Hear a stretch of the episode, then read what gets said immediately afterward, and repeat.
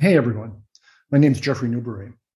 I'm a photographer that has photographed Trek personalities over the years, primarily for Entertainment Weekly and a personal project with Patrick Stewart. You are listening to Trek Untold.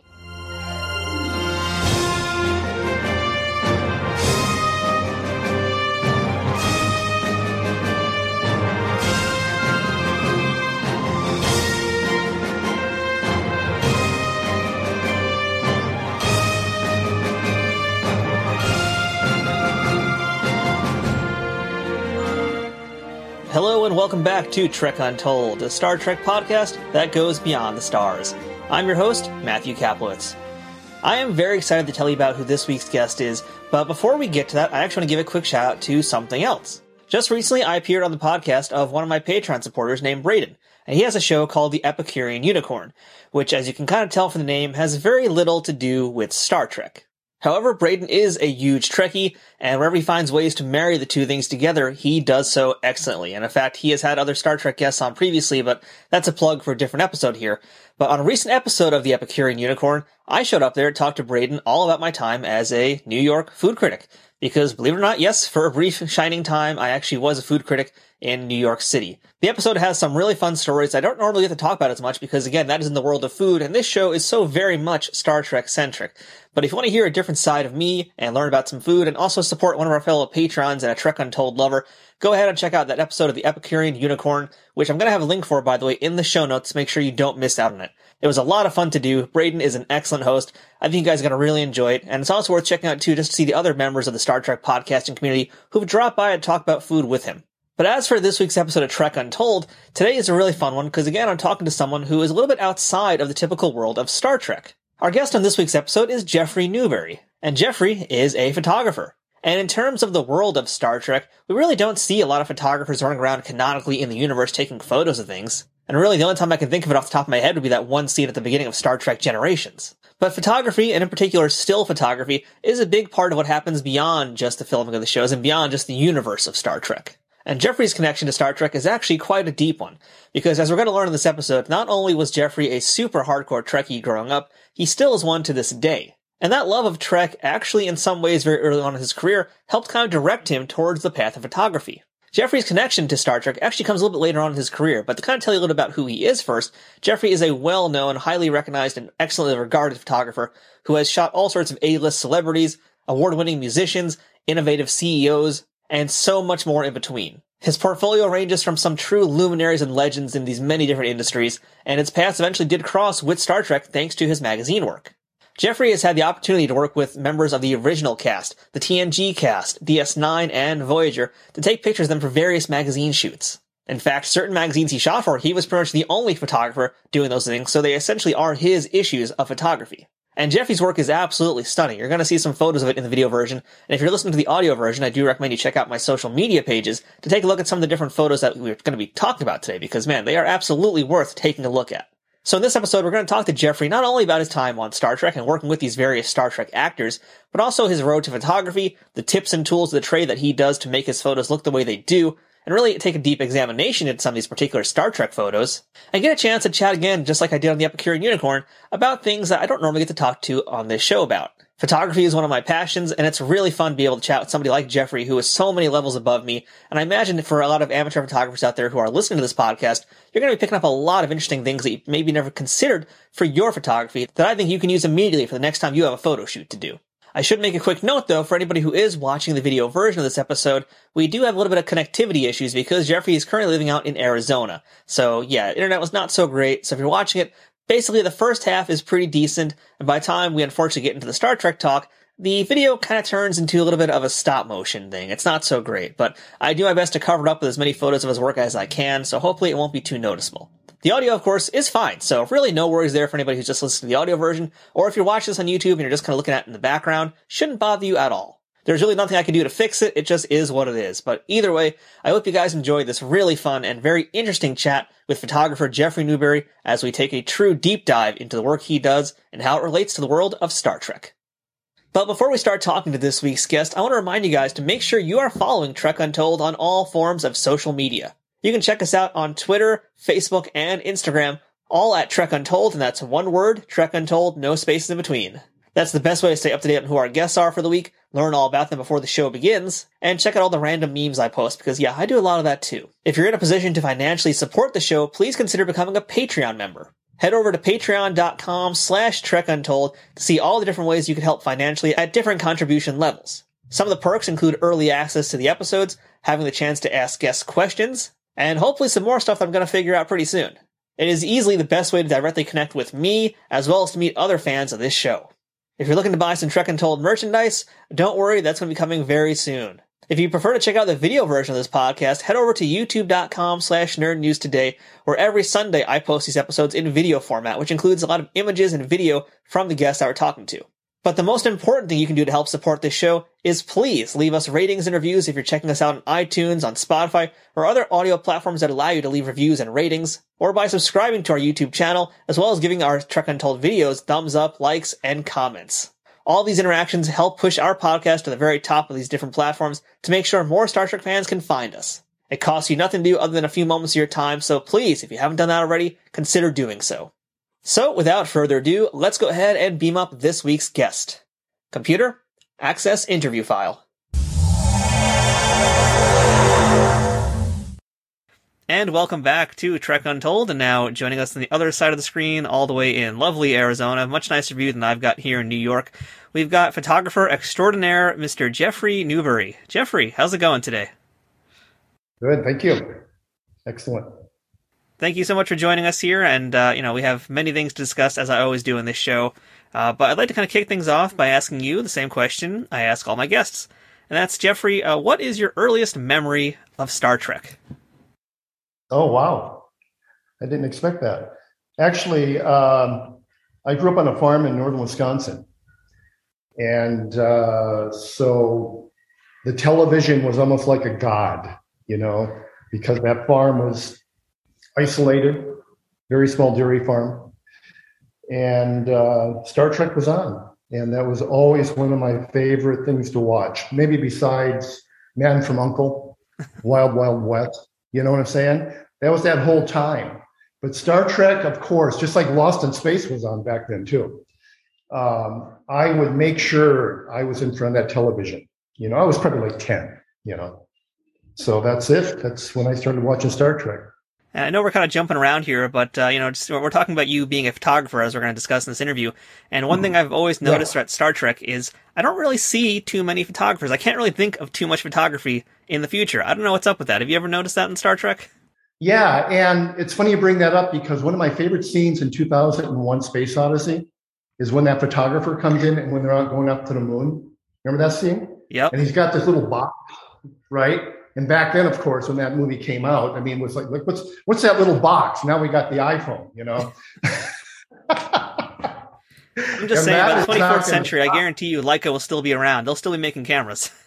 Oh, 100 percent. Are you kidding? They, you know, I mean, I cannot wait for the new generation of cameras. Um, even when the first iPhone came out, speaking of cameras, really quick, you know, I mean, I knew that this is the beginning of something really special, you know, in photography. And the 13 right now doing what it's doing, I mean, all the cameras have always done a lot of progressive imagery, you know, but um, when you put it, I did a shoot last night with the iPhone uh, for someone that wanted some new headshots. I just used my iPhone and they came out fantastic. I mean, it's amazing, you know, I mean, you can use it to where you can use any camera now and manipulate everything to make it work, you know. But outside of that, I'm getting off on a rant. Well, that's what we do here. We're going to be uh, jumping all over the place, but let me, let me try and get us back on track for a few minutes. We'll see how it goes. Uh, and I'd like to get the, the secret origin story of Jeffery Newbury. So uh, I'd like to know where you grew up, who your parents were, and what little Jeffrey wanted to be when he got older. Well, I think it goes hand in hand with my last story about watching Star Trek. I was on this little dairy farm in northern Wisconsin, Phillips, Wisconsin. It's my mom is still there. The farm is still there. It's not a working farm anymore. It's 80 acres, and that whole northern Wisconsin area now has been taken up by corporate farming. You know, there's only one or two major milk producers up there, and they, if they don't own the land, they rent it, and that's what my family still does. Is now rent to the corporate farmer. right? But the house is still there, and I, I'm staying there this summer. I go back every summer. I, I jump in that little river that I jumped in when I was a kid, the Little Elk, you know. And um, but the inspiration of television and Star Trek for me uh, was really, I think that was, that was the seed. You know, I mean, even then, I was writing to Hollywood to get headshots from my favorite actors, and they would come in the mail. They'd come in that mailbox out there on Highway D. You know, and I had them up in my bedroom. And I cannot remember getting Star Trek. Actually, in all honesty, I mean, I'm surprised I didn't, but I do remember having all the other ones, like Man from Uncle and stuff. And then, of course, the Beatles came along and the Beatles kind of took over them. You know, you know, I, I was getting all the Beatles stuff, but um, so my mom, um, hardworking woman, basically raising a bunch of boys. You know, I'm the oldest. Uh, she's the one who basically raised us, besides my grandparents, which is where the farm thing comes in. I never even had to talk about that before, so it's kind of interesting to think about it. It's one thing to look at the past because you really can't even tell what's going on in the future, right? But uh, I think it actually kind of ties in with you because you're talking about getting these headshots from Hollywood, and here we are now. Your career yeah. much later on, you're taking yeah, headshots of Hollywood people. No, no, and that's the weird thing about it, right? Or the or the amazing thing about it is that um, make trying to make a long story short is I, I left the farm when I was 12 years old. I'm not going to go into all the the dramas and all the family stuff. I was brought out to the state of Washington. And then at 16, I was brought up to Alaska, of all things, right? And when I was up in Alaska, uh, as much as I, including being on the dairy farm, I mean, it's a very challenging environment, you know, especially for someone like me, because I'm, I think more urban, I think, I mean, from even being from the farm and from Alaska, I'm more of an urban type person in or cosmopolitan. I'm not sure how you would describe that. I like forward thinking people. I like, te- I love technology, et cetera, et cetera, et cetera. Right. And um, it was when I was in high school up in Ketchikan, I discovered the camera, you know, I mean, in truth. And uh, I was a senior. And then I went back to Wisconsin, of all places, for different reasons uh, after high school, actually to see my dad. And I ended up staying there in the dead of winter, working on a cranberry farm to make ends meet. And I'm like, I can't do this for much longer, man. It's 40 below zero and et cetera, et cetera, right? So the only place to get education in photography in 1973 was Milwaukee, Wisconsin, as far as being staying in Wisconsin. And uh, that's where I went and I got my first degree in photography from uh, Wisconsin, and I went back to Alaska and worked a while, and then I went back to Southern Illinois and got my uh, my BFA in photography, and then I ended up in San Francisco right after that because San Francisco was a a known hub of fine art photographers. That was just that, that reputation back then. And so was New York, of course, and LA. But they didn't attract me. I wanted to go to San Francisco. And that's where I ended up. And I was there for up until I moved here two years ago for man, 40 years. You know, I still go back and forth. But yeah, I ended up collecting headshots as a kid. And I've I've shot a zillion of them myself now yeah. in Hollywood, you know. Um, so you mentioned that you were going uh, to school for fine arts photography, but uh, did you, at one point did you start doing yeah. more commercial stuff? I mean, was your intention to do more commercial stuff, or do you want to do the fine arts? No, I thought it. Good question. I thought I was. Uh, my intent was to be a fine art photographer. Um, you know, I did my math. I came to San Francisco to uh, do my graduate work, which is where I went uh, at San Francisco State, my master's. Of course, that was all fine art. Whatever subject or you know direction you take your thesis. But um, while i'm in graduate school my buddy who didn't do graduate school and we both moved out from southern illinois he wanted to be a commercial photographer. And so he was assisting commercial photographers in san francisco right? And i was watching him do that you know and i was it didn't really attract me you know, as a matter of fact, I only assisted one photographer in my whole life. And that was through my buddy Mark, because he goes, We need somebody else. Can you come here and be the second assistant? And I'm like watching this guy photograph toys from New York, you know. Of course. and uh, I'm like, this guy was flown out and he's getting paid how much to photograph these toys, you know? And I was flat ass broke. You know, I've been broke for a decade going through colleges, right? And um, Mark goes, uh, I heard that Macy's is hiring. He, he, just told me that. And I go, okay. I grab, what am I having here? I grab these big prints I was doing for my thesis. And my thesis back then in graduate school was uh, the, my instructor called it eroticism. I didn't think of it as eroticism at all. I still don't. I, I've been looking at all my stuff here since the two years I've been back. That's what I'm actually doing here is going through my archives. But um, I grabbed these prints, I put them in a box, I go down to Macy's, didn't even make an appointment. I didn't know anything about that. And I want to see the art director. The art director, yeah, come on in. I'm bringing out these prints and he's looking at these, these prints. he's like, wow, you're really good. He goes, but I can't hire you. I go, why not? He's like, we photograph shoes and clothes and jewelry and you know goes, if you bring in something that I can hire you from, a photograph, and it's good as these are, I'll give you a job. Right. And lo and behold, I had somebody want me to photograph just by, you know, however, somebody, my neighbor, something wanted me to photograph a ring for them, a ring. And I took a leaf and I floated it, made it float in this little pond, and I put this leaf on it, and I made a little platform of, of well, anyway, the sculptural thing, and I put this this ring on there, and I I shot it. And I'm like, wow, I got one shot. Go down to Macy's. His name was Brian. I go down to Macy's. It's this one four by five chrome. And I'm like, what do you think? And he goes, Beth, give Jeffery Newbury the next two pages of jewelry. Right. Right. And that's the way it started. But I didn't know what I was doing. I had no idea about stylists. I had no idea about assistants, you know, the whole thing. It, I was completely green.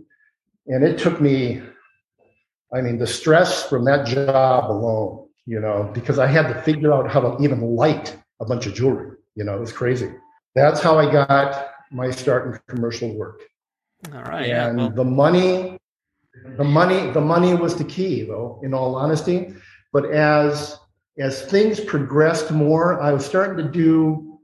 Um, I hit the magazines up, you know, because I was even San, San, San Francisco Magazine was my first shoot for a commercial shoot for a magazine, and I'm looking at this magazine. I'm like, wow, this is kind of they're using cool photographers, you know. And I did an infrared black and white shot for a, a, a girl with a wine glass, you know, glowing away in in the shadows, you know, and and I just, okay, I, I thought that's what I'm going to do. I'm just going to make art for my clients, you know.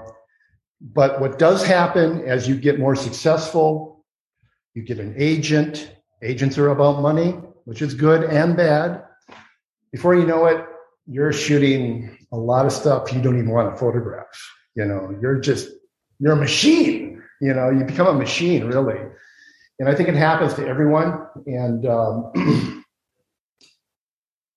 you have to i had a hard time at at that times photographing just jeans or something you know over and over again every day. And they were paying me so much money you wanted to challenge yourself basically. It was a challenge. Yeah yeah.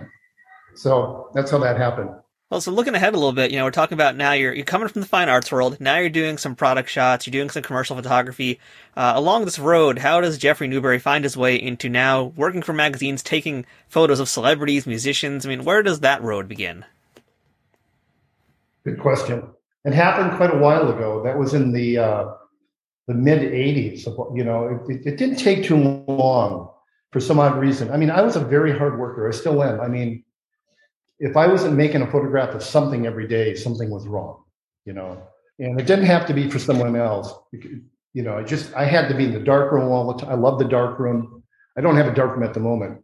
I'm I'm thoroughly engrossed in, in digital and stuff now, you know. But um, I was shooting for you know San Francisco magazine. Then the Examiner hires me in San Francisco, and then it just kept snowballing. I shot for Macworld magazine a ton, PC World magazine. They were all in San Francisco. I didn't have to go anywhere. They were all there, right? They're not there anymore, you know. And uh, so it was it was a perfect time for me to jump into it, and especially the, commun- the computer magazines, and I didn't even know anything about computers. You know, they like, we want you to make a photograph about uh, the, fi- the, files for the Mac. I'm like, well, what's files, right?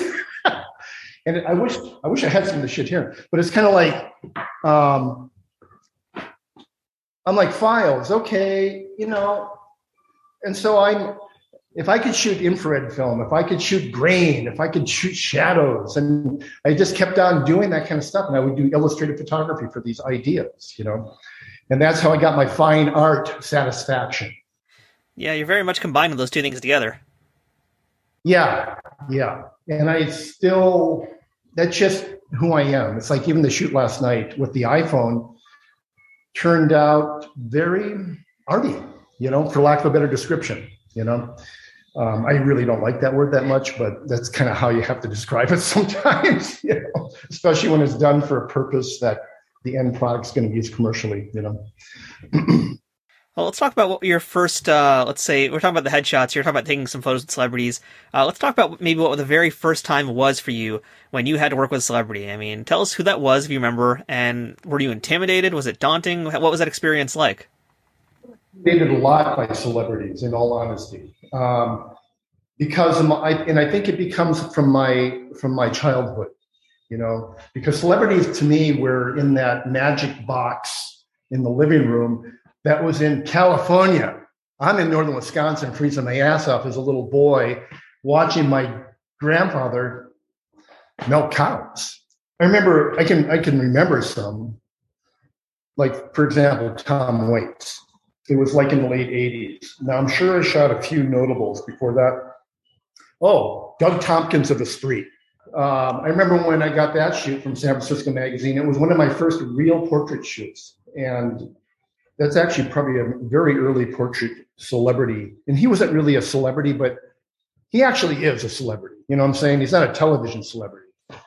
I mean, the guy started with Esprit, you know, I mean, and uh, and others. But I developed that film. I shot one roll of film at Esprit in San Francisco, went back to my house, my flat in Noe Valley, and developed that roll of film myself, a color roll, because I didn't even have the money to bring it to a lab, you know. So that's kind of an earliest one for kind of some kind of a notable person, but somebody that a lot of people would know about just off cuff would be somebody like Tom Waits, musician. And I remember when that shoot came in and somebody calls me up and goes, Hey, we heard you're doing this and that. And you want to go shoot Tom Waits? Uh, he's doing a video down on Broadway. We need somebody there for two days behind the scenes. And I'm like, Great. I love Tom Waits, you know, but here's Tom Waits sitting next to me and it's, it is his voice, you know, and talking to me. And I'm just like, you know, I was in awe about the guy. I mean, he's just an amazing individual, you know, but, um, you know, as time, time goes on, you get really used to being around really dynamic, creative people, you know, and that's what a lot of celebrities are. Very prof- what I like about, say, Los Angeles is that it's very professional for the most part. You know, you get somebody like Patrick Stewart walking in front of you, and or Keanu Reeves or whatever, and you could just tell them, and they'll just it's just instant you know, it's not like going to, say, this woman I photographed last night.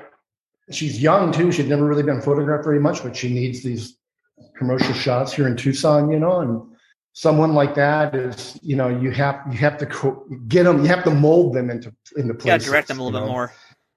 A lot of a lot of direction. Not that I don't direct my actors because they love being directed. you know, like, and and that was a learning thing too. I could you can almost tell them anything and most of them will do almost anything you ask you know a lot of them will cut it at certain points well that kind of leads me to a question i had in fact on that topic uh, which would be you know we're going to talk about a lot of the folks you've worked with and i'm just going to name a few names just so our, our listeners and our audience knows but you mentioned tom waits uh, you know there's tupac you work with carlos santana leonard cohen Roger Waters limp bizkit this is you know a lot of pretty big luminaries in the music world. Not even talking about actors yet, but um, you know, I'd like to know how much of your job as a photographer doing these portraits is, uh, you know, I don't want to say babysitting or directing necessarily, but you know, all these people have very different personalities and they all react to things very differently.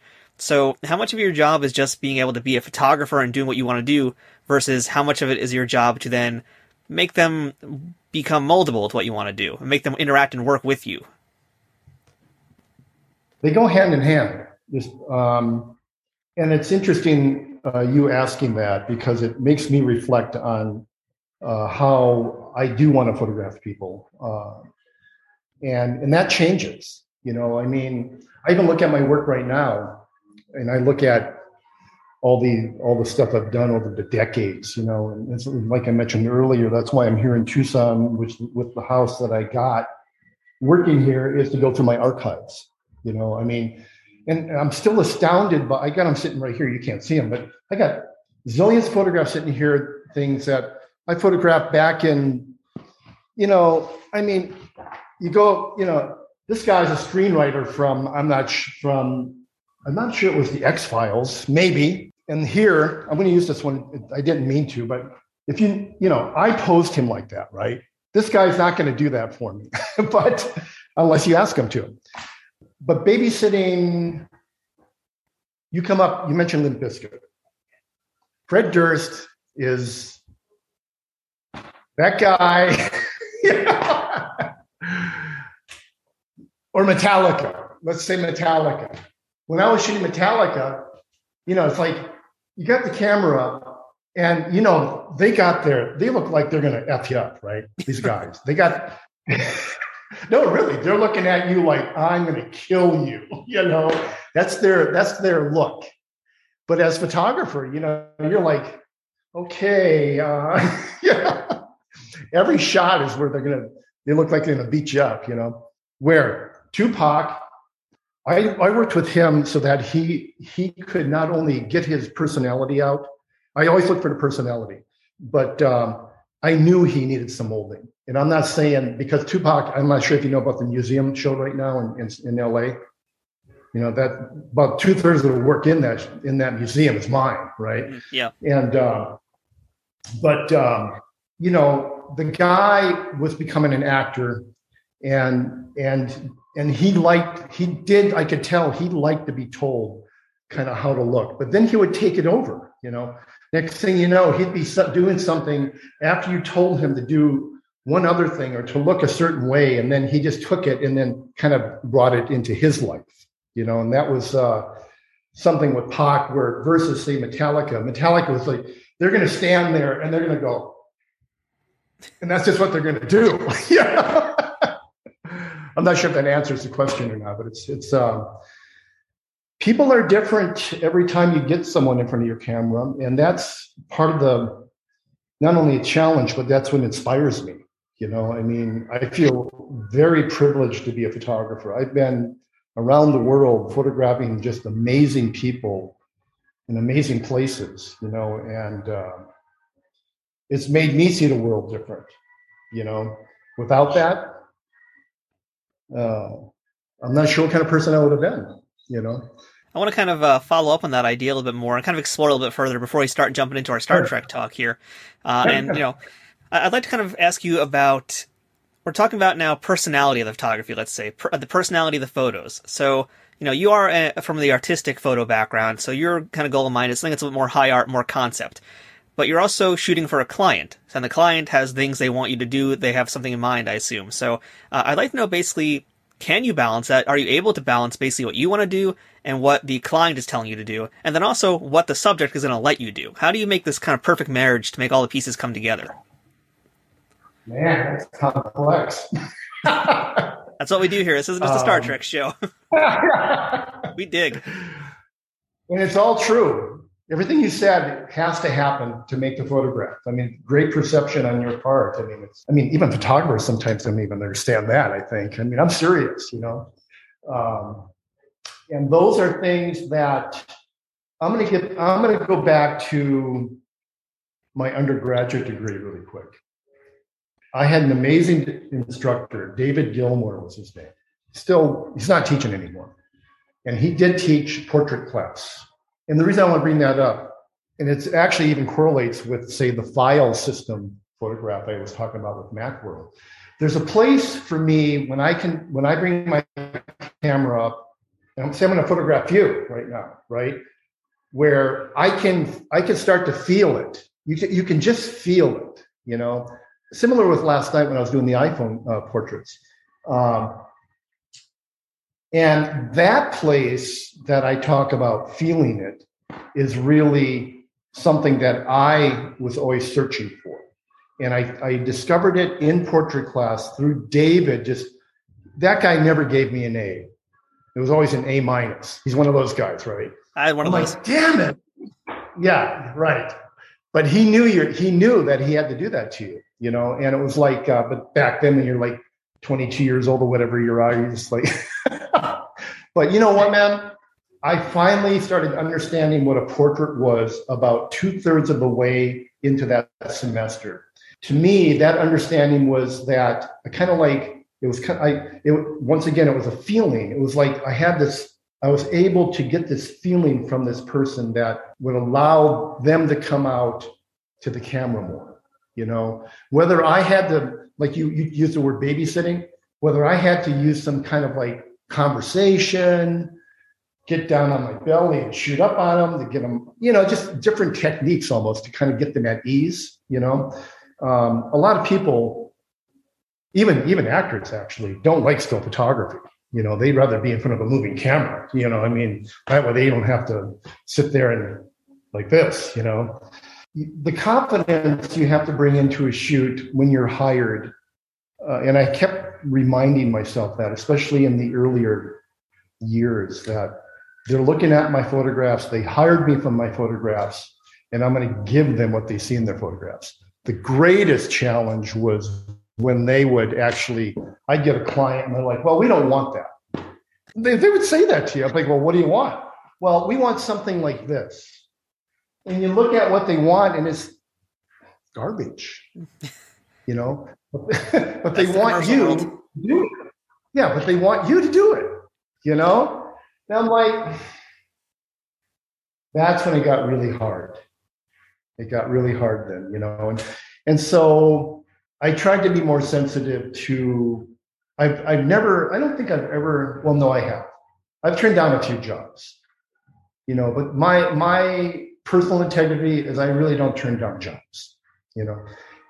I'll do three shoots a day and get five hours of sleep at night or whatever, you know that's back in the heydays. I'd say that's when I was, you know, super super busy all the time. Uh, in all honesty, you know, between the recession, between dot com going down in San Francisco, the recession, and now COVID, it's it's been a little bit lean. you know, it's leaned out. But at my age and what I want to do right now with photography, and whether it's an NFT site, the Cochran Shapiro site, um, and that's not stopping. I'm I'm building and building and building. I just need I, I need a little bit of a team around me right now, but I'm still a one man show because I want my archives to be expanded into how I've always really envisioned them. You know, you look at say one person, Tom Waits. I've shot Tom three times over the years.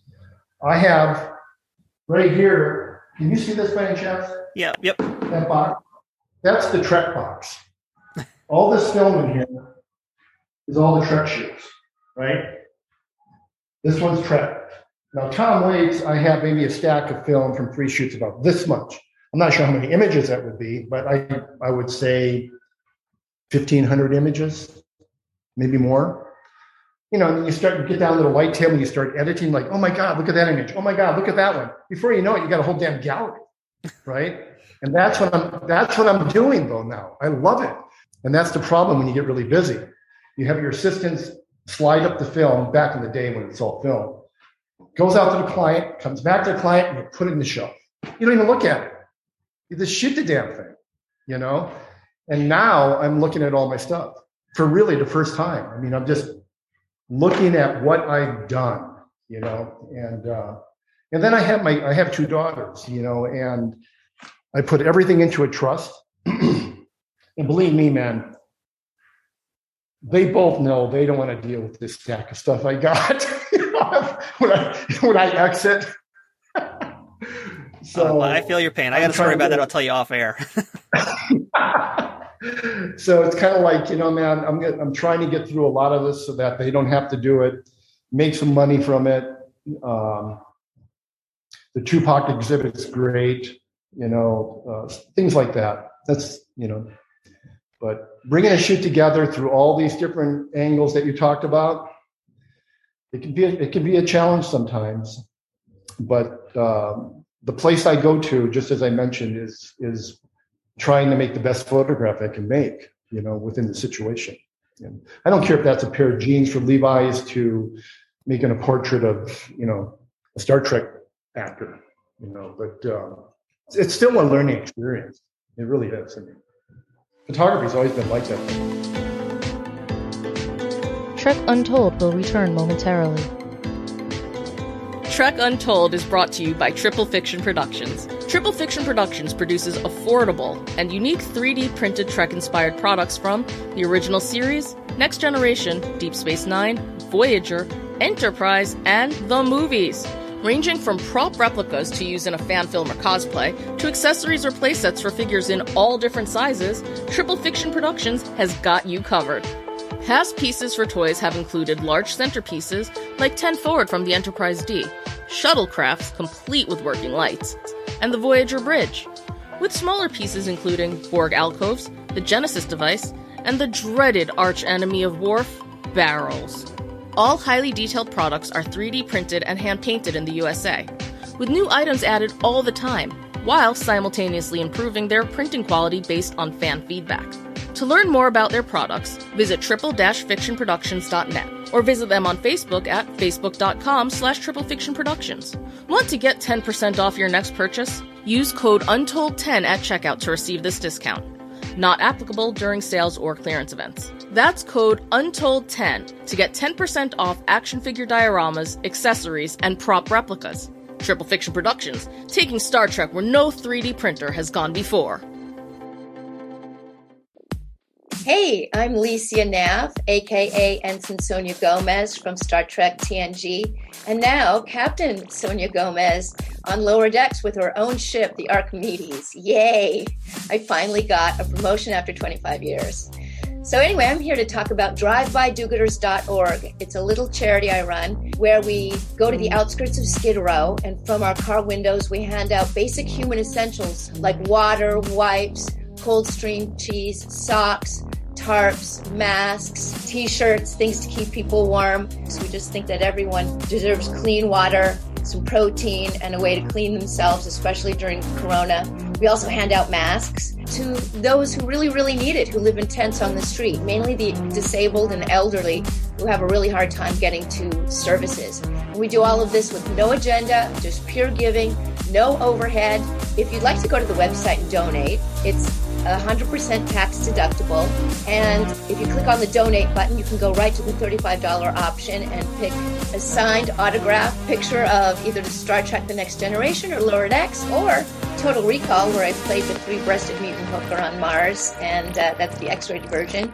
Put in the comments section your address and anything you'd like me to write, and I'll personally inscribe it and mail it off to you immediately.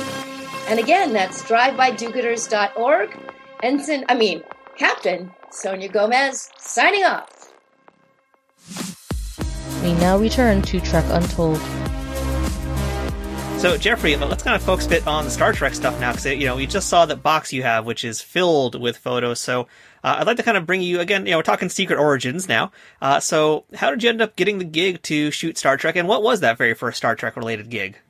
Patrick Stewart. Oh, so it started um, with the captain right away. Right off the bat, man as I told you earlier about my childhood watching Star Trek, I was a tr- Star Trek fan, and I watched Next Gen all the time.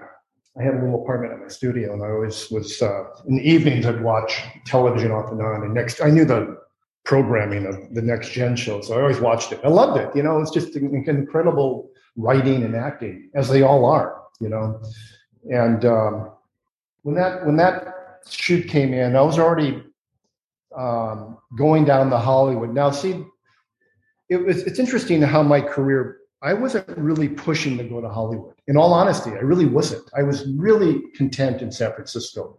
Um, and I still love that city uh, and the, the whole area, the Bay Area. So when I started getting shoots to go down to LA, fortunately, they were hiring me for the kind of art photographer I kind of was and am. And that was Entertainment Weekly magazine, right? Rolling Stone a little bit. That was that was Leonard Cohen, and Entertainment Weekly um, started little beknowns to me were putting me in this place like he's going to be our West Coast photographer, right? Not Rolling Stone as much because they had their LA shooters down there, Matthew Rolston and Herb Ritts, and you know, but uh, Entertainment Weekly had this uh, editor, Mary Dunn, and she and that's a weekly magazine. So she was overseeing every editor in that magazine, and I think there was like eight of them. You know, you had television, you had movies, you had novels. You know, the list goes on, right? And she told them all, if we're going to do a shoot out there, you use Jeffery, right? and that was great for me because it was a weekly magazine, and before I know it, man, I'm just up to my neck doing all these people, you know, just shooting all these things, and um, and I loved it. Uh, but Patrick was the first one, and that's how I got down there and was through Entertainment Weekly. And it's not, you know, it's not this portrait, right? But this one came right on the right on the footsteps of of. Uh, I think they just were doing a spot on the on the first time I met Patrick. and then they had me go down shortly after and to do a cover of him after I did the interior shot, which was for a different issue. And um, man, that was great because that I got to go to the Paramount set and hang out. I, I sat in the captain's chair. You, actually, you, know, you actually did it. Most people I've talked to, they they're too afraid to go sit in that seat. I wouldn't do it, but you actually did it. Oh, man, the place was empty. I mean, we're we're in the set. It was my assistant and I, and it was the big black curtain, you know, sparkling away with the, you know, the fake stars, you yep. know, and uh, you know, we go over to the doorway. You know, you can see where you pull it open. You know, for, you know, that whole thing. Now, I'm like Chris, I'm gonna go sit in the captain's chair. I don't. I think there's a photograph of me somewhere on that, you know. But I went and I sat in the captain's chair, you know. That was cool. Um, and then you know who comes walking in? Gates McFadden, right? Gates comes walking in, and she's like, "Oh, like that," you know. And I'm like, Gates, can I photograph you? You know, Patrick's not here yet. Oh, okay. And she was great. Her and I clicked. And um, we did some great photographs with that curtain. She goes, man, I hope the I hope the studio doesn't get pissed off at me because I was wrapping her up in this curtain, you know, with the scars moving around her and stuff like that. I think that's one of like the most important things I learned in, my own world of photography is basically you do something until they tell you not to do it, and that kind of sounds like you know that's yeah. what you're doing right there. You got you got to keep going, man. And uh, sometimes, you know, I would leave shoots and you know, you probably have the same feeling. I'd leave a shoot and I'm like, damn it, I should have did that. You know, it happens all the time, right? Yep. Oh, I should have done that. You know, you just want to turn your car around and go get it again. So at this time that you're taking all these photos, I'm kind of curious to know what your equipment was. And I assume back then this is still uh, film. This is still actual film, right? So can you tell me what your camera body was, what lenses you were typically using? What was the setup for you? Um, you know, I was really into to save darkroom time uh, in particular, and also for the aesthetic. And I'm going to grab this magazine again because we're even print. The magazine and the print are shot on Polagraph's Polaroid film back then, right? It's a slide film. And they made that film for copy work, high contrast. That's why this image is so contrasty. ah, okay. I was wondering about that. Yeah. But see, I love that. I print like that in a dark room. Um, but the tonalities that this film would give you when, when it went from the whites to the blacks, I just I just was always just incredible for me to see that. And it would drop the blacks out to where it was just pure black. I just love that, you know. It's very, And, very much like a um, posterized effect on it. Yeah. Um, also, you shoot the stuff, you know, pre-digital. Of course, now you look at your back, digital. But back then, of course, you had a Polaroid. That's 90 minutes, I mean, 90 seconds. But the other thing is, is that it's this was on 35 millimeter, so you didn't even have Polaroids. It's not going to give you anything close to this. But that stuff develops in 45 seconds, right? You put it in a little container. You go, and you, out it comes, man. 45 seconds later. And actually, just to jump back to that was how Tupac, Tupac when he seen me do that on the first roll I shot with him, that guy went ballistic. I'm not kidding. I'm like, whoop. and that film came out. I go, Pac, look at this.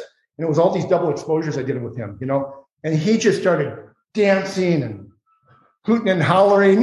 he was like, he's like, man, you're shooting my next album just like that. I'm like, okay, you know, and I did, you know, but um, during those days, depending upon the shoot, if it was a shoot that I could be a little bit more aggressive with, like that cover, using Polagraph film and very contrasty um, imagery, I'd be shooting like a Canon T90, and I would probably have anything from a 24 millimeter on it to an 85 millimeter. Um, I didn't own many lenses, and I still don't. I have more lenses now than I've ever owned for my digital cameras. Uh, my film cameras, though, I had I had a 24 millimeter, a 50 millimeter macro, and an 85 millimeter. That's all I had for almost two decades.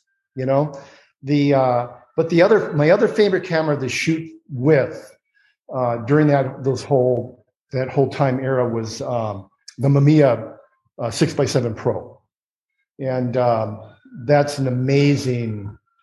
You know, got the bellow system, and of course you got the transparency. That's a six by seven, beautiful rendition. You know that that gives you that high end commercial feel. You know, so yeah, it's the T90 and and the Mamiya, but most of the Trek stuff. Well, can I go over here and get a magazine really quick? Yeah, sure, sure. you know, the Trek issue, right? Which I shot. And um, let's just see what we can find in here. Okay.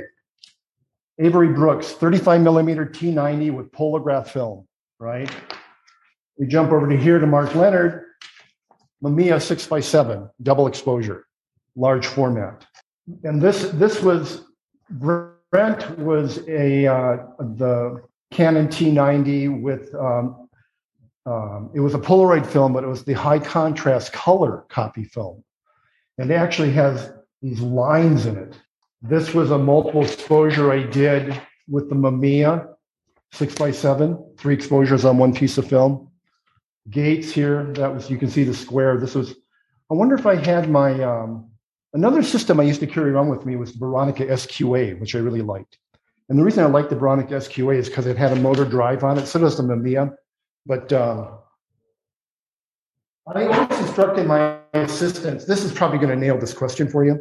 I always instructed my assistants to have different systems set up for me all around me because it was film, right? You always had to load the dam back.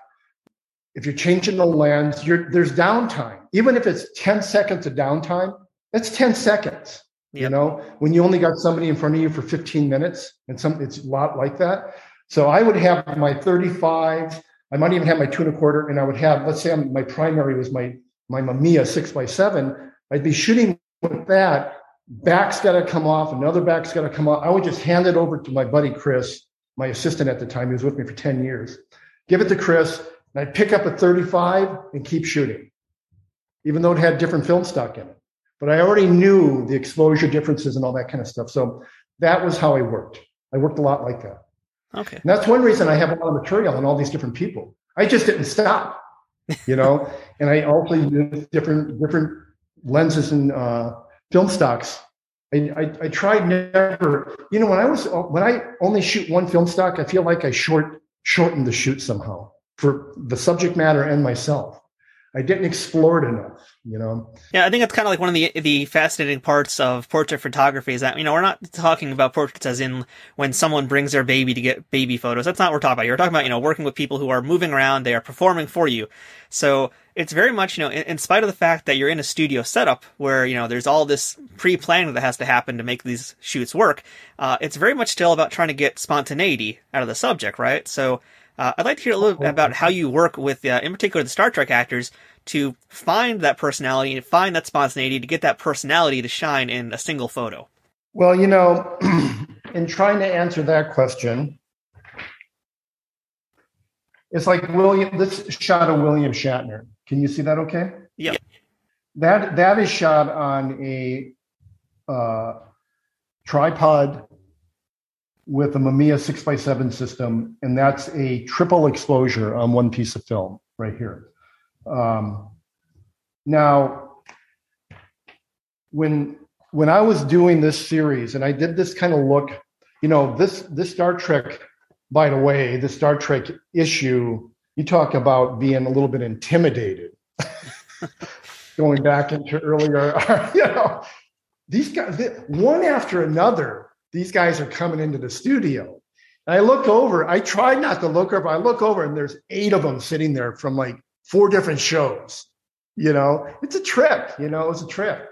I mean, um, and then, I, and then at the same time, just to veer off here a little bit, I have the magazine calling me during this montage of photography, you know, of all these actors and, and, uh, they're like, okay, you need to get William Shatner and Patrick Stewart together. I'm like, okay. I look over here at Patrick Stewart sitting over there and William sitting over there. They're not even they're not even talking. you know, I mean, they don't want to talk. don't ask me why. I didn't want to get into the psychologist, the psychological thing about it, you know, but it was like I'm instructed to try to get that shot, you know. So I walk over to first I walk over to William. I'm like, man, how do you feel about you know doing a portrait with Patrick? He's like, yeah, okay, great. Walk over to Patrick. Patrick, how about doing a do a portrait with uh, William? Oh, I'm not going to do that. You know, I'm not going to do that.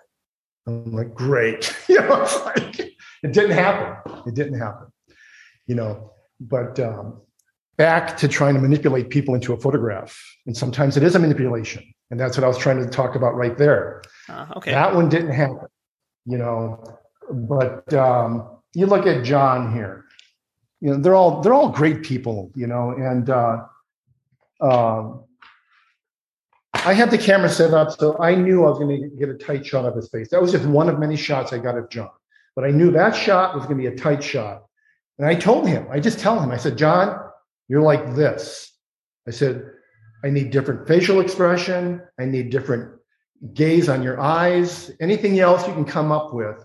And he brought up his finger and did that you know, and that that's how that shot happened. Miss Nichols, now the, shot on my website, I love of her, the one where she's dancing. You know yeah, that I was shot. Ask about that one. That's a great shot. Oh, that yeah, that, and that's how she came on set, right?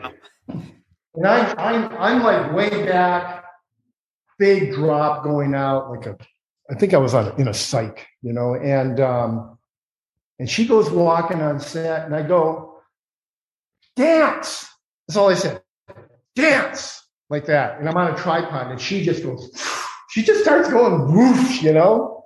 Just click, click, click, click, click. Caught it, caught it. You know, then I had to get very studied with her because these were part of my other idea that I wanted to do with every actor on the Star Trek. You know, it's like you can see the difference in my in my approach right? And we're talking about the uh, double exposure photos, right?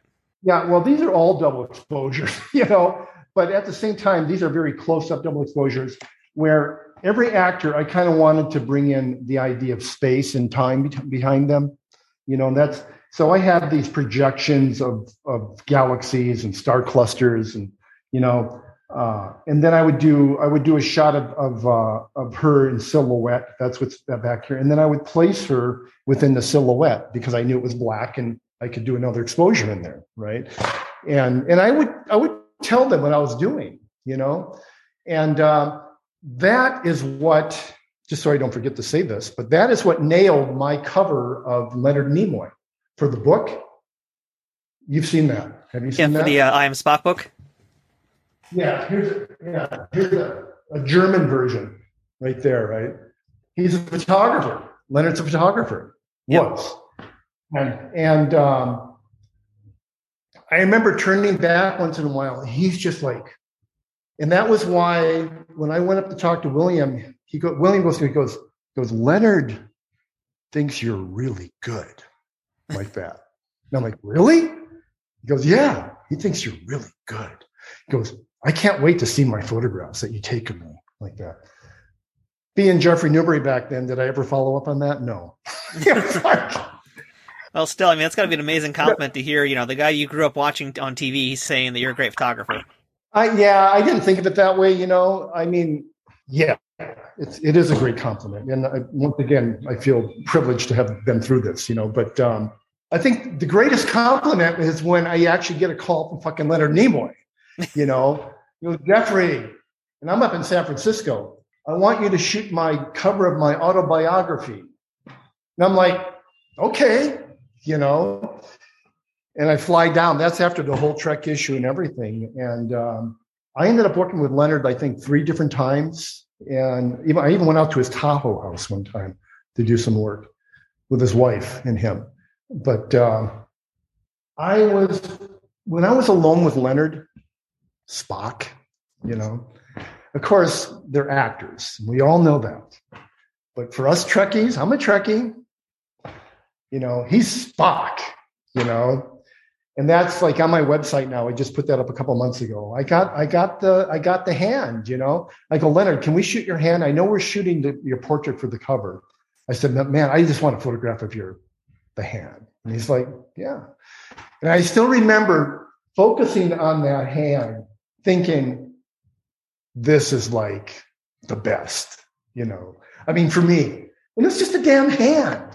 You know, but it was like, it was like, it's like kind of climbing the mountaintop, you know, and getting to a place that, and even though it was just a hand, it, it took it took a while to get to that point to make a photograph of that hand, you know.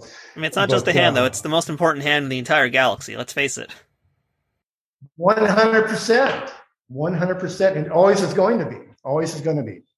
Yeah, And I want to come back to actually a few other photos you talked about because you started showing off the magazine. You actually pulled up uh, the first photo you pulled up of Avery Brooks. That was like one of my favorite photos that I saw that you did because uh, you know Avery is you know as Captain Sisko, he's like my favorite Starfleet captain. So that photo just like you, you nailed his personality. You nailed so much about him, and and I, what I feel, at least Oh, or what I perceive as who he is. And same with like the shot of the the double exposure shot of Brent Spiner, uh, some of that work with Michael Dorn as well, and the work with Nichelle Nichols too. I mean, I just those are shots that really stand out. They have so much personality, but also so much like so much truth to them also. And that's you know not to get all artsy, but that is kind of what you're doing. Is No. you're kind of trying to cut through the bullshit to find the truth of your subject. Yeah, and luckily I'm, I'm a Trek person too. You know, I mean, and I understand the message of what Star Trek. I mean, we're all individuals. We all interpret it differently, you know. But um, there is a message. You know, I mean, Star Trek is probably one of the most progressive. Well, you know, we have Netflix and all. I mean, it's amazing the kind of programs that are going on right now. But um, Star Trek has always been, you know, a, uh,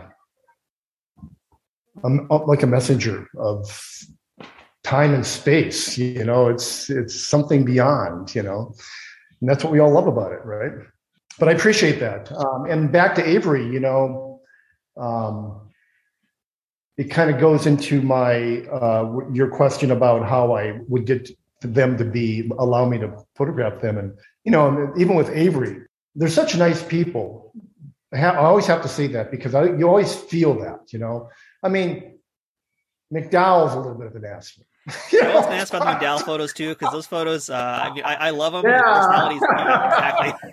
It's pretty amazing though. But he seemed like he's just kind of out there doing his own thing. Yeah, he's just one of those guys, you know. He's like uh, he's a Fred Durst of Limp Bizkit. He's there, there's a there's a few of them. out- They just don't care, you know. It's like, um, uh, you know, you get into tech. I'm just gonna real quick, you know. And uh, who's the the CEO of Oracle again. I'm forgetting, you know, but I've done a lot of these portraits for in tech, in tech, right? And because after Hollywood, Silicon Valley was my next place, and uh, you know, I get the call from the magazine. Oh, you're going to go photograph so and so. He's the CEO of Oracle, and uh, he goes, "We just have to tell you that as soon as he hears that shutter click, he's gone. One click." right? And it, and I'm like, no, that's not. That's that. Come on, you know. Cover shoot. Set up. Boom, boom, boom, boom, boom. Dude walks out. Poof. He's already walking away. One strobe hit. He, you put him in that genre too of these. I don't care, you know. I'm just gonna. You got the shot, right? Well, guess what? I did my research with this guy. This guy loved, and I'm not a sports person, so I'm gonna be a little bit out of it. Um, the San Jose Hawks or something like that. I think it was hockey, right? Whatever it is, and and I because I, I was reading some stuff about him, and as soon as he was walking off my set, I go, hey, don't you like blah, blah, blah? I was faking it, right? And he kind of like, yeah, you like that stuff? And then next thing I know, he's back on my set and I shot three rolls of film. And By the way, I, totally interrupted your story too because you're telling me about Avery Brooks. I totally want to hear that also. Uh, I want to make sure I don't forget oh, about that. Oh, yeah. Well, you know that particular shot and you're right about that shot um, because that's how I see him too. You know, uh, as as a Starfleet captain, and I think that's maybe I'm not sure. You know, I just when I was, you know, I'm down on the ground for that one, and that one's actually I mean, that's a 24 millimeter lens. You know, so it's a, it's a wide lens. You know, and getting those hands that to me symbolize that power. You know, that that he his character has such determination. You know and and just like they all kind of do the Star Star Trek captains, but you know how he is, you know, and uh, that's that's that's why I did that photograph that way. But um, there's a lot of different stuff on him, though. You know, that's that I can't I can't wait to start expanding my galleries. I mean, I'm serious. You know, it's like just can I go get something really quick? Yeah, sure. Do you you? I mean, you're aware of my Star Trek poster, the next gen poster, right? Uh, which next one? Generation poster I did. No, I've only done one next generation poster. Um, it's it's to group the next generation cast. It's on my website. Opens up the website, I think. It became a poster, and now it's an NFT, which I guess we're going to talk about. Anyway, so during that poster shoot, and that was the cover. Oh yeah, that was the cover of um, Entertainment Weekly. It was a gatefold cover. They went out with the cast. It was their very last photo shoot together because the show was ending. Shot that with an 8pen view camera, you know, because here I got seven people in line. They wanted them all lined up. I don't, I'm not sure where that magazine is, but you know, it was a gatefold, so it filled it out where they were all across the, the both pages, you know. Yep. And I had to shoot it, had to shoot an eight by ten on that because you can change the focus. But um, turned out fantastic. So then Patrick takes off everybody else stays behind because I asked them, and I've all already photographed these people before, so they kind of knew who I was. And I said, "Hey, man, I want to do some individual portraits of you guys, right, with an eight by ten view camera." So these are all contact sheets. These are all contact sheets with an eight by ten view camera. You know, wow. say Brent Spiner. Yeah, and they just go on and on, you know, and on. It, but every one of them do that. Gates McFadden. You see what I'm getting at? Yeah.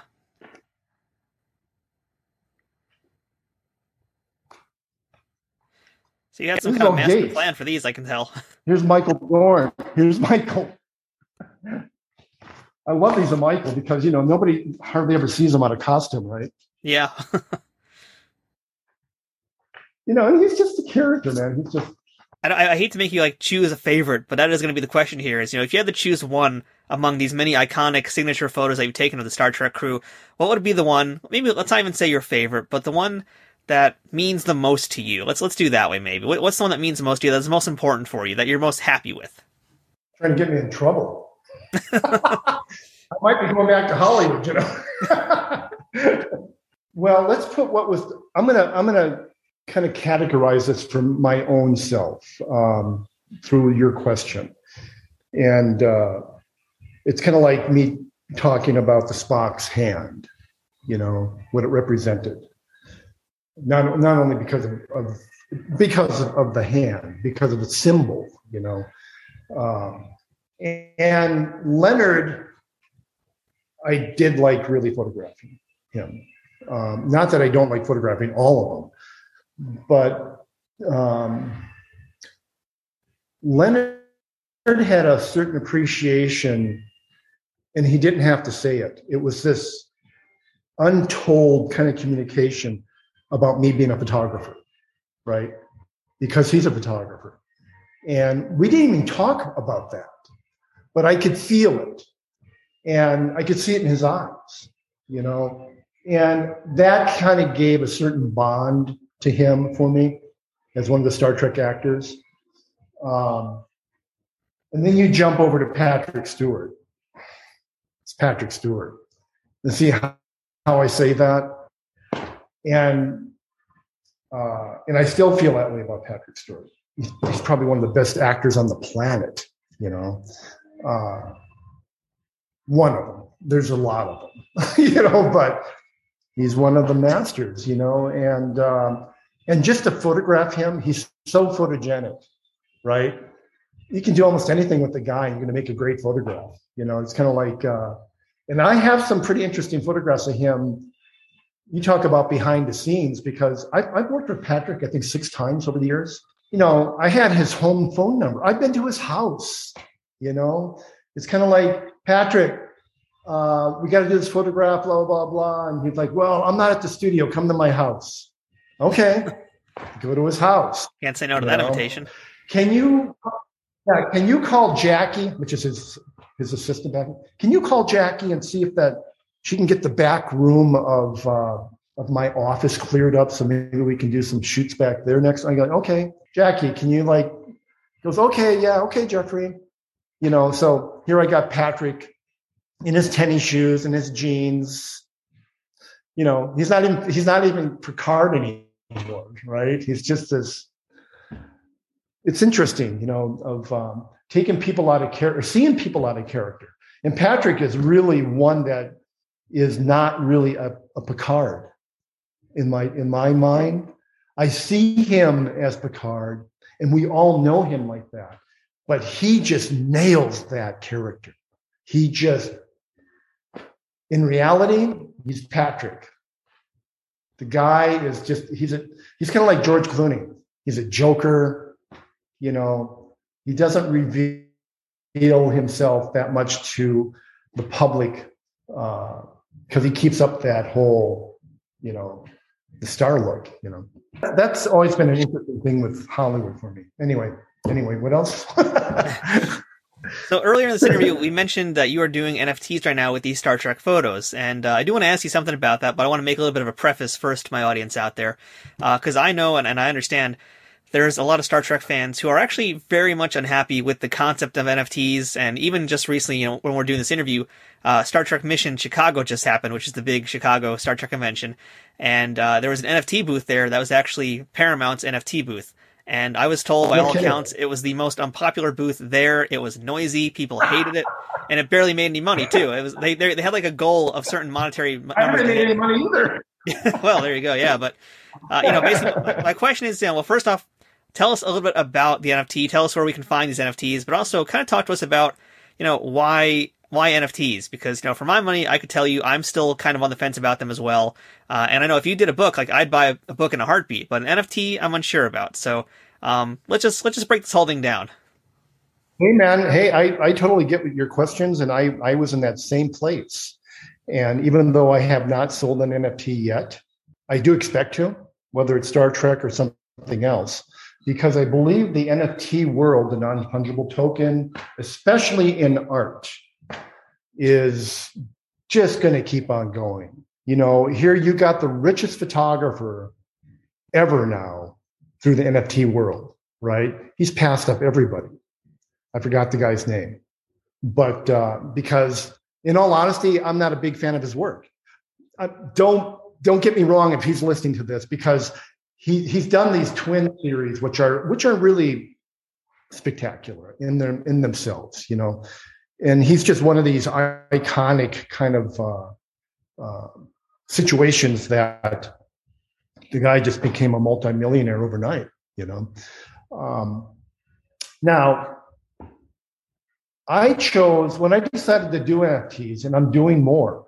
Uh, I'm going to do more series of different shoots because I want to give, not only do I want to sell my work, and I should back up after that statement so that you, of the audience, can understand what I'm doing with my archives is that I'm actually selling my archives. And uh, pre COVID was going very well for me. Um, I sold Stephen Jobs, I sold Tupac Shakur, and I had another pending sale. And then COVID got that one and COVID now, I'm just kind of seeing the light of into the end of the tunnel. But with selling those shoots to very reputable buyers, doing something real with that photography. I mean, I'm serious, you know, and that's how I want my photography to be used, how how I want it to be remembered, um, whatever, you know, the legacy.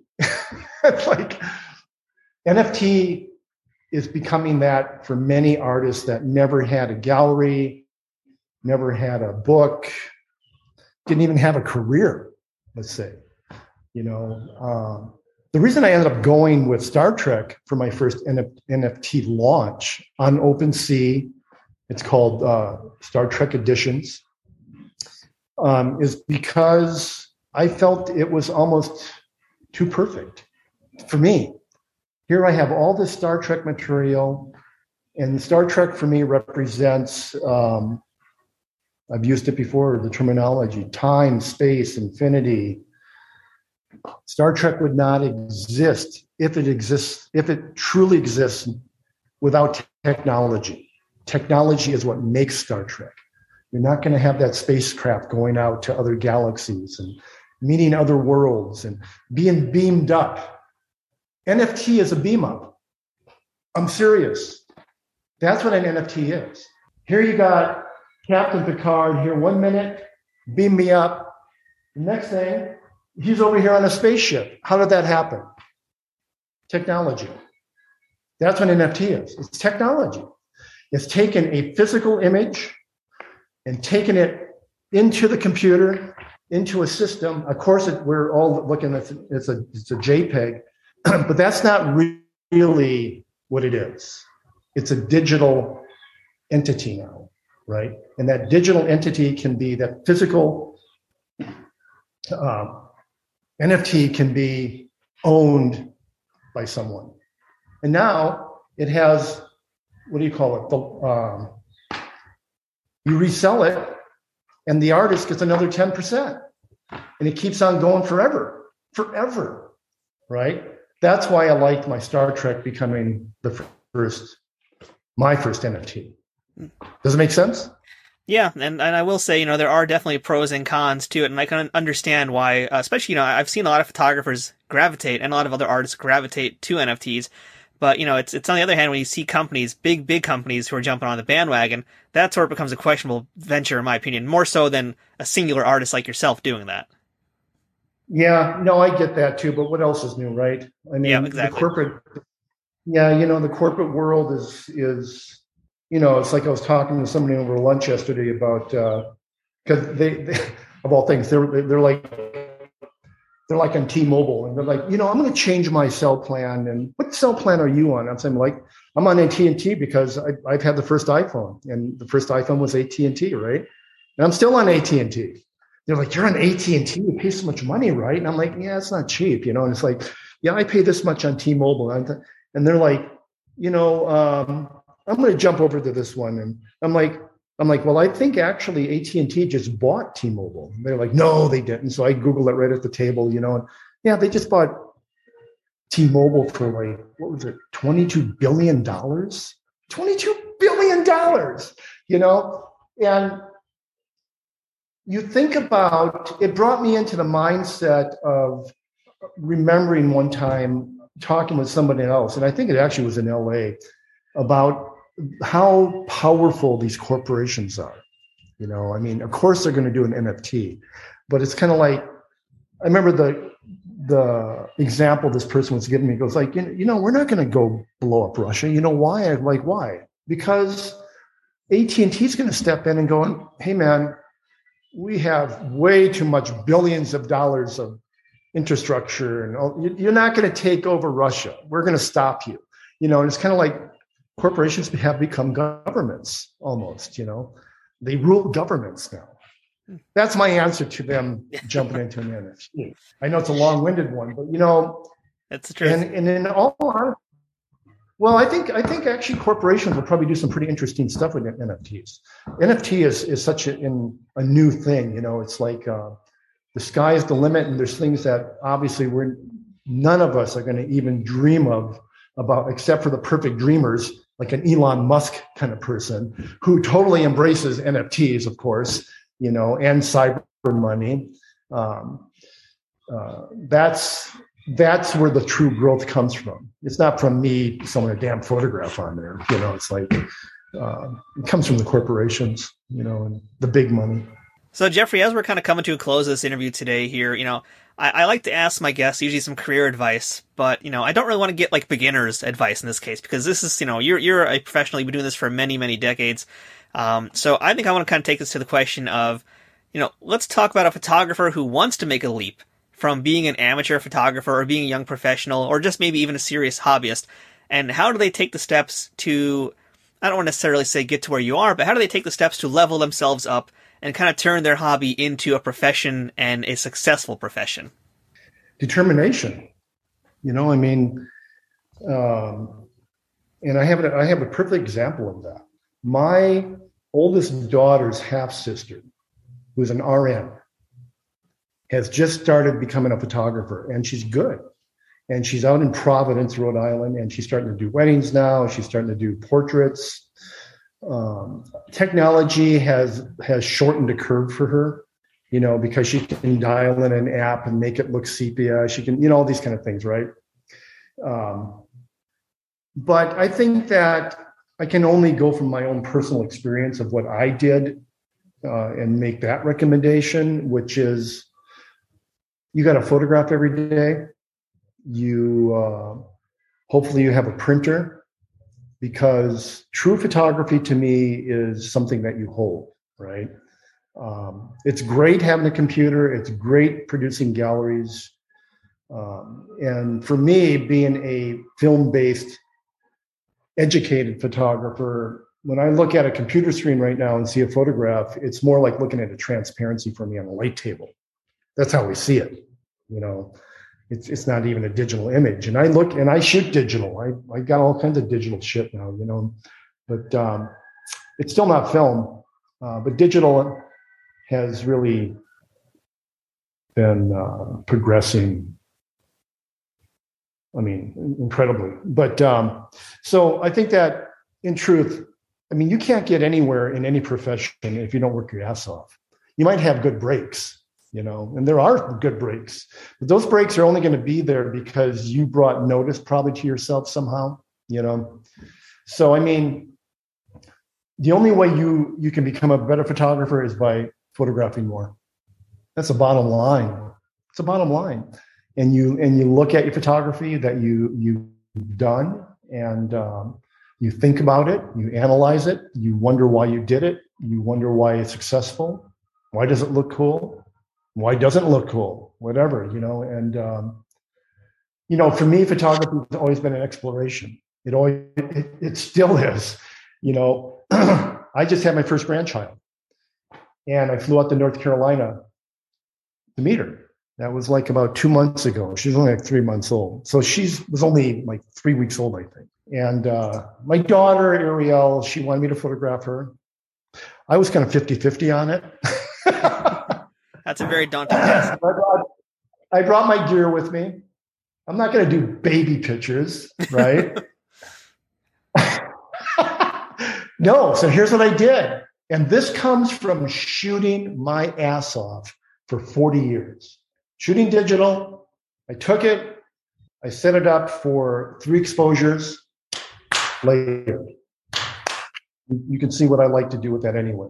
Now, and and I and I shot the way I would shoot Polagraph. Polagraph, even though it's a very high contrast film, when you start changing the exposure, whether you're doing it through the shutter or the or the uh, light or whatever you're doing, it's like it starts it starts to develop certain qualities that you never expect. That's what I love about it, right?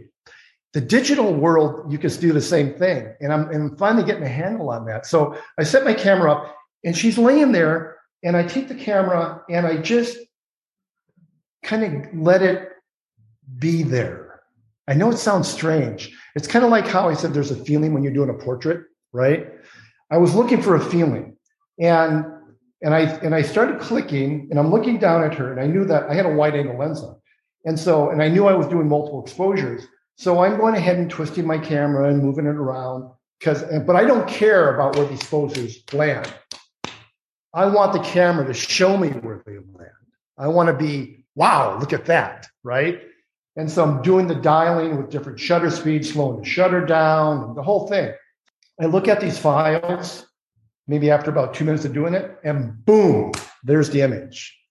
I mean, I'm not joking. It was just this most incredible multiple exposure image of how I was actually feeling about her when I first met her and first seen her, which was she was struggling in her infant body, right? She just became out of the womb and into the world. And you could see it in, in some infants, man. I mean, she was just like, what is going on? You know, really. And that's how that photograph came out. It, it, it had this quality about she had two heads all of a sudden and i mean it was just all this stuff you know? And it was like there that image for me was what nailed my experience with her you know? Now that's kind of an answer to that question is that you have to be open. The camera is a tool you know? And but that tool man it can it can do a lot of things and experimentation i think is i don't even care if you want to do you know, I went to school with a lot of people, you know, and some people are very, like Ansel Adams. I studied the zone system. You know, they're traditionalists, and there's nothing wrong with that. They want to make the most perfect tonal photograph of that, you know, whatever it might be. They just want it a landscape or a park. They just, it's got to be. I'm not like that. I'm just the opposite almost. Although I still consider doing that in my in my own realm, you know, but um, but no matter what discipline in photography you're going to take and what interests you, you still should be experimenting, you know, in that in that discipline that that that aesthetic that you've chosen, you know. And um, if you don't know what the aesthetic is, and many people don't, I mean, you got to find your style, your place, whatever. I don't know. Um, but once again, that's only going to take feeling what your photographs are. I talk about feeling. It's it's a truth. I mean, for me, it's um, you know when you when you find an image that just you're like oh man you know? And then the trick is is to hold on to that place. Then you can keep continuing it. So you know and jeffery by the way while we were doing this interview i got an email from entertainment weekly because they knew i was talking to you and they told me that they want you to now shoot the uh, the next photo shoot for the star trek picard tv show. So what are you going to do? How, how would you shoot a modern star trek show? Um i'd have to talk to the client and see what they want. Yeah. I mean, and then I would work from that. Uh, within that context, you know, I mean, of course, I've, I've done a lot of Star Trek, you know, but um, it's a different, different day now, you know, and it's kind of like uh, I wouldn't be, I wouldn't be glued to what I've done before, unless they wanted me to, me to do something that was maybe reminiscent to that, you know. But uh, and then again, of course, it's just me. It's kind of like any photographer. You can have Avedon, who of course isn't alive right now, or say Dan Winters or all these amazing photographers out there, and and they already know kind of what they're. I would know what I was going to do, but I would still bring in. I hope what I explained to you how I photographed my first granddaughter. A little bit of wonder, a little bit of experimentation, you know, letting something else come from that, you know, so that all of us can learn from it. I know this sounds kind of I don't know, but that's kind of the way it is. although, you know, it would be kind of yeah. interesting to see how you would shoot Star Trek today, because I think most of the stuff you did for you know, those magazines we just looked at were all you know traditional photo, thirty five millimeter. This would be you know the first. Would, would this actually be the first time if this was to happen, uh, would this actually be the very first time you ever shot a Star Trek crew with digital tools? Yeah, yeah, it's all been film.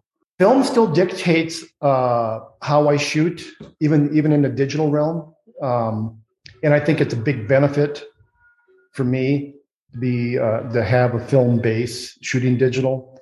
It's like I, I just when I explained how I photographed my da- granddaughter, you know, it's like everything you can see things so quickly, you know, and you kind of bounce off of it. You react to that too, and then you can manipulate things and change things very fast. You know, that's that's the beauty for me about digital. Luckily, I've been shooting digital now since what? Well, since dot com. What was that? 1999. That's when it all changed. That's when when all my clients in New York were wanting to get away with, you know, they wanted to shoot digital, and I'm like, but I don't shoot digital. I have to learn Photoshop and go out and buy my first Canon D20. you know, it's like I shot Bill Gates with a D20. Wow. that was a that was a very early digital shoot for me. You know, I get a I get a call to go up and photograph Bill, you know, and I owned a D20, you know. What was it, seven megapixel? You know, a whopping seven and, megapixels. Uh, yeah, well, luckily, luckily we have like to- Google Topaz now and all that good stuff. But you know, you, you look at the cameras they were sending up to Venus to those asteroids and stuff. You know, I think they were like 2.5 megapixel. now my cameras are like my 35 is like what 52 megapixel. I mean, it's just incredible. You know. What matters most is not the megapixel, but the person behind the megapixel. That's right. Hey, man, it's like I said shooting the iPhone last night. And have you seen Nick Knight's new work of his roses? You know, I have Nick, not Nick yet. I them up. Yeah, he shot it all on iPhone, uh, with an iPhone during wow. COVID. And uh, I mean, the guy's like one of the, the, most amazing photographers on the planet, you know, but um, what he did with an iPhone shooting these roses, and then he brought it into Google Topaz to make prints as big as this window back there, you know, astounding, beautiful images. Just, man, I look at them, I just gives me goosebumps, man. Just incredible, you know. So, Jeffery, last question for today. What is the best thing about being a part of the Star Trek universe? You know, that's a good question, and I'm happy to answer it. And I think that what really brought me into the Trek world, besides photographing it, was was the Trek poster I talked about producing. That was back in '94 of the Next Generation cast, and uh, I decided to go to Trek conventions with it, right? And I went to many to sell the poster. Working photographer, and I went out and I hung out with all the Trekkies, you know, you know, and there would be Gates might be there, or you know, uh, LeVar Burton might be there or something, you know, and but um, in tr- truth, when when I had people come up to buy that and they talked to me about just like we're talking right now about Star Trek, and about everything that is about Star Trek. And then they were buying this poster, and you know, it um, things gelled together for me. The Star Trek world, you know, you got to have the audience. You have us, you know, and uh, uh, the industry that produces Star Trek. I mean, it's an industry. You know, it's a, it's a monster machine. It's just truly incredible, you know.